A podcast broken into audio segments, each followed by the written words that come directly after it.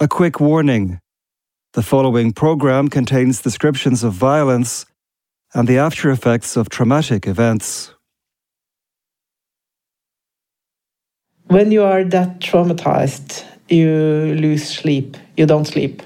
And that was a very advantage because I had so much to do. So I used to sit in the nights and work.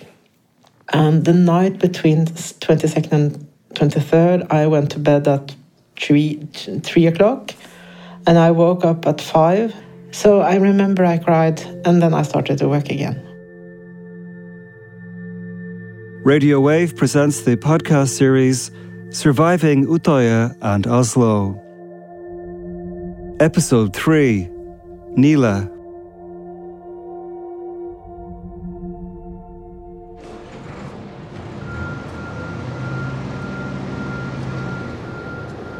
I am in the center of Oslo.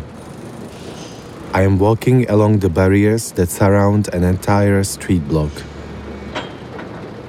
The construction of a new government quarter has been underway since 2021. The old quarter was destroyed by nearly a ton of explosives in a car planted in front of one of the government buildings. 8 people were killed. On July 22nd, 2011, now 57-year-old Nille was in her office. She suffered no physical injuries, seemingly no psychological injuries either, until her life became a bad dream. How did Nille deal with her post-traumatic stress disorder? Why does she feel that the victims and survivors of the attacks in the government quarter are neglected? What helped her cope with everything? Listen to Nille tell her story on episode 3 of the podcast series Surviving Utøya and Oslo. I worked then as a leader of the HR department in the Ministry of Education. At that time, I had 2 sons. I still have them. I was married. I am still married. So life was good.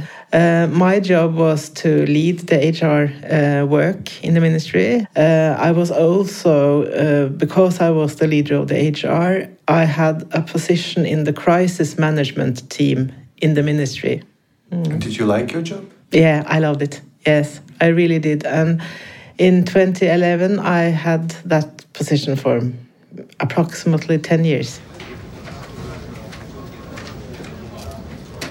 I was in my office. It was maybe 50, 60 meters away from the bomb. And suddenly it was this large, enormous noise. It was so immensely high. I was just standing upside down, and I didn't do anything. I was so shocked. I didn't know what happened. I was just frozen. It was concrete dust. I couldn't see outside. I couldn't see the end of the corridor. It was all blurry. It was like a fog. I didn't understand what I saw.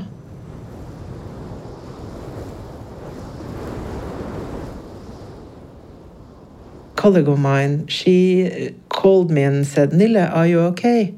I looked down at my hands and they were shaking enormously. A lot of debris on the floors.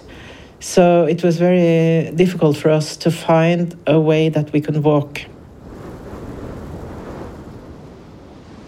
I took the lead and decided what to do.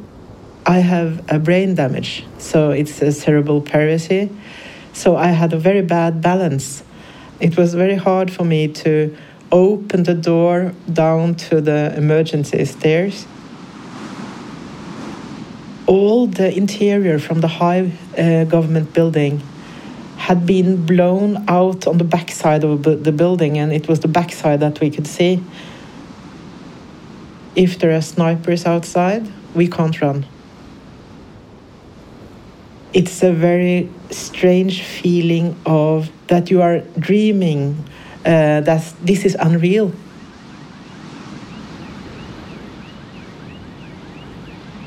There came a man running behind me, and he just passed us and he ran. And I thought, okay, we will let him run. And I couldn't hear any sound of shooting. It was a hell of concrete, broken glass. It was a lot of broken glass. And for me, with my bad balance, it was nearly unbearable. How can we get out? So we supported each other out of the ministry area. It came a man running, a policeman or a guard or something. He said, okay, run, it can be more bumps. It was so unreal to sit there trying to figure out, are the dead people? How many people were in the building when the attack happened? Where are they now? Of course, as a leader of the HR department, it was also my job to help the traumatized people, including myself. So I had to figure out, who are they? How can we come in contact with them? Jens Stoltenberg, who is now the leader of NATO, he was the prime minister then, and he said on the night, the 22nd, that all the ministry should be working as normal on Monday. This is a terrorist attack on the central state of Norway, and it will not succeed. So the main goal for us were A, find out, have we casualties, and how will we help the traumatized employees in the ministry? That was the main goal. And second, we should build a new Ministry of Education during this weekend in the new area that we could provide. So I worked during the weekend. You said that you tried to help those traumatized workers mm-hmm. of your institution, mm-hmm. but did somebody help you as well? That's a very interesting question, because I had the responsibility, and at the same time I was victimized myself. So I didn't have any, special help for me, but I used the offerings that I had provided for the other people. I was diagnosed with PTSD. The psychiatrist said that you have just reached, the score for PTSD, so you can have treatment if you like. We can offer you treatment. And it is very interesting, because I just said, no, I'm not sick. I've stopped sleeping, but I don't need to sleep that much. So thanks, but no thanks. So I just worked as normal. To be a head of the HR department, that's a very demanding job. And of course, it was much more demanding at that time, because I had my normal job, and then I had the job of providing for us that was victimized. I was very, very tired. My head was filled with cotton, and I have very bad memory, a very bad concentration, and it just got worse and worse. But I dealt with that, with working harder and harder, putting in more and more hours, and I thought it was okay, because I was so filled with adrenaline. I was so filled with stress, so I didn't feel the need for sleep, because I was so wound up. So I was just stress-driven. I didn't recognize that I had PTSD. And I broke down in December 2011.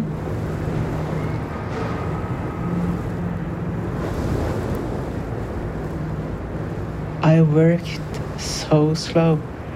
It's really incredible I worked so slow. I have no short-term memory, so I didn't remember anything. So it was really, really hard to use the computer to have two documents up at the same time and flip between them and remember, okay, what was in the other document. I started to have back pains. I had a very disturbed stomach. I had to go to the toilet all the time, had to leave meetings to go to the toilet. And I was just, I was just in panic. And I had this very bad back pain. So I went to my chiropractor and he said, should I give you a sick leave or are you going to your doctor to get one? So then I had a sick leave. It really helped to wake up every day, take a shower, do all the normal morning routines that you usually do. And then I wrote a book, because when you have a diagnosis, you often will like to know what happened to me. Why was I sick? Could I do something different? Could I protect myself? So I tried to read about PTSD. It was very difficult because it's written a lot about PTSD, but it's written by doctors, for doctors. So it was very hard for a person with still lack of concentration to have something out of it. But so I decided to write the first Norwegian book about PTSD for traumatized people. Every time I decided that I will write more, it was very heavy. It was re-traumatizing to open that document. But every time I did it, it was a little bit easier. So that was a kind of therapy, because when I wrote, the text was a kind of object. I could look at my own text and think, is this the right word? Am I exaggerating this? What really happened?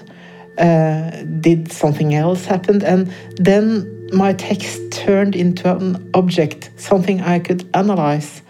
And from that, instead of being an internal memory filling my body, it could be something that I can study. And I think that process really helped me to work with the memories, so that now it's just a memory, it's not filling my body.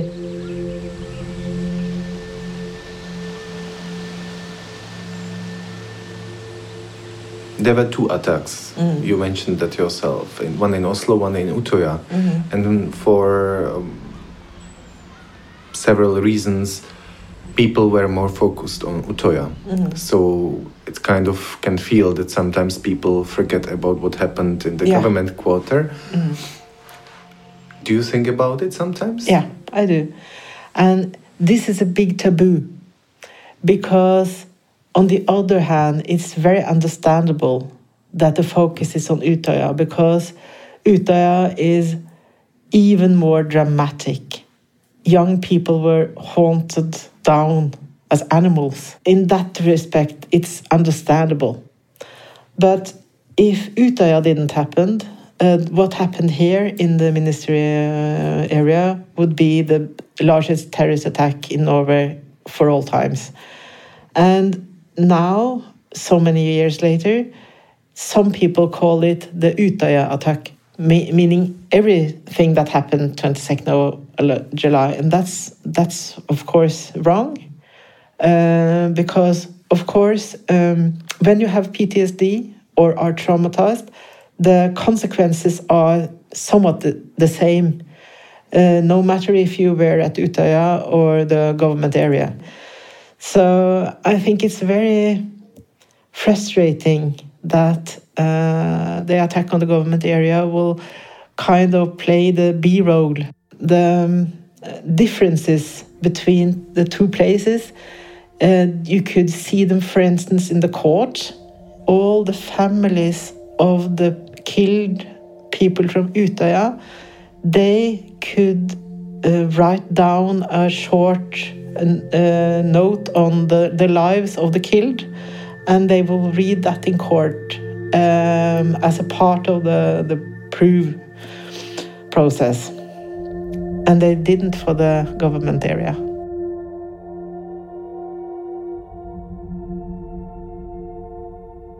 Did you feel understood by people around you?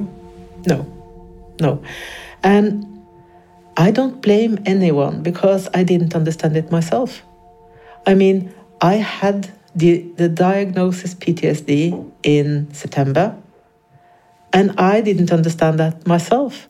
Very much of the problems that goes along with PTSD or trauma, that's on the inside. I mean, my husband, he went to bed with me. I was reading a book. He went to sleep. He couldn't know that I was reading till 4 o'clock. And I went up before him. He couldn't understand that I had just slept 2 hours. My family noticed some differences because one of my problems with PTSD was that my calculation disappeared. Easy calculation. I mean, making pancakes, making tomato soup. I have a recipe with 4 deciliter of milk, and I should multiply up to 1 liter. How do I do that? I couldn't. There were some small signs, but I didn't take it seriously. How could I demand that other people should react to this? And a very common sign of PTSD is that dissociation, that suddenly you could feel apart from other people. It's like you suddenly have a wall of glass between you and the people you are together with, and that the world around you doesn't care about it, or it doesn't concern you. And that's an inner feeling. Other people can't see it. And when I meet someone from Utøya, and when I meet someone that had experienced the same things that I have experienced in the ministry area, there is a bondage between us. It's a kind of feeling, it's very hard to explain, but we know each other, even if we don't know each other. And that's very special, and that's very warm, and that's very important. But I think that have this very strong identity, then you can, over time, become a victim. That I have spoken with a lot of people from Utøya, and many of them are very aware of that because Utøya happened many years ago. They are in a completely different state now, and they are still connected with Utøya. Okay, you are Utøya Tarja, you are Utøya Tonja, you are... But they are not. They are so much more, and so am I.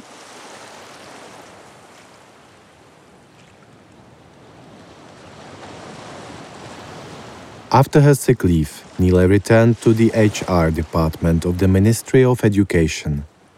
A few years later, she decided to leave. She couldn't get back to how things were before. She is now head of administration at 22nd July Center, which fosters remembrance and education about the 2011 attacks.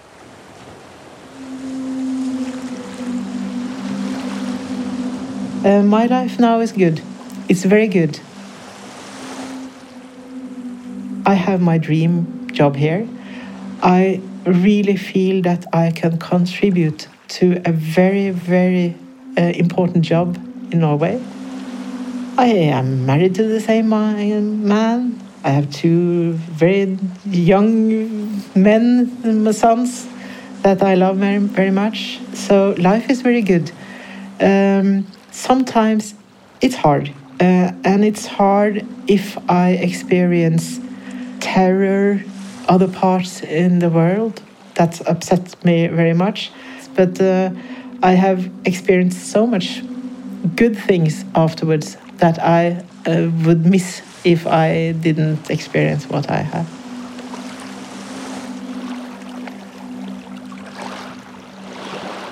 This was episode 3. of the podcast series Surviving Utøya and Oslo, in which survivor Nille shares her experience of the explosion in the government quarter. Tune in to episode 4 to hear how 32-year-old Björn tried to transform his trauma into something positive. Until next time, Lukáš Houdek. Surviving Utøya and Oslo, a podcast about those who lived through the attacks. Listen on Wave.cz, the mujRozhlas app, and other audio platforms. Author Lukáš Houdek. Dramaturg Jakub Horacek. Sound engineer Radim Dulesk. Sound designer Adam Vonesh. Producer Petra Kupsova.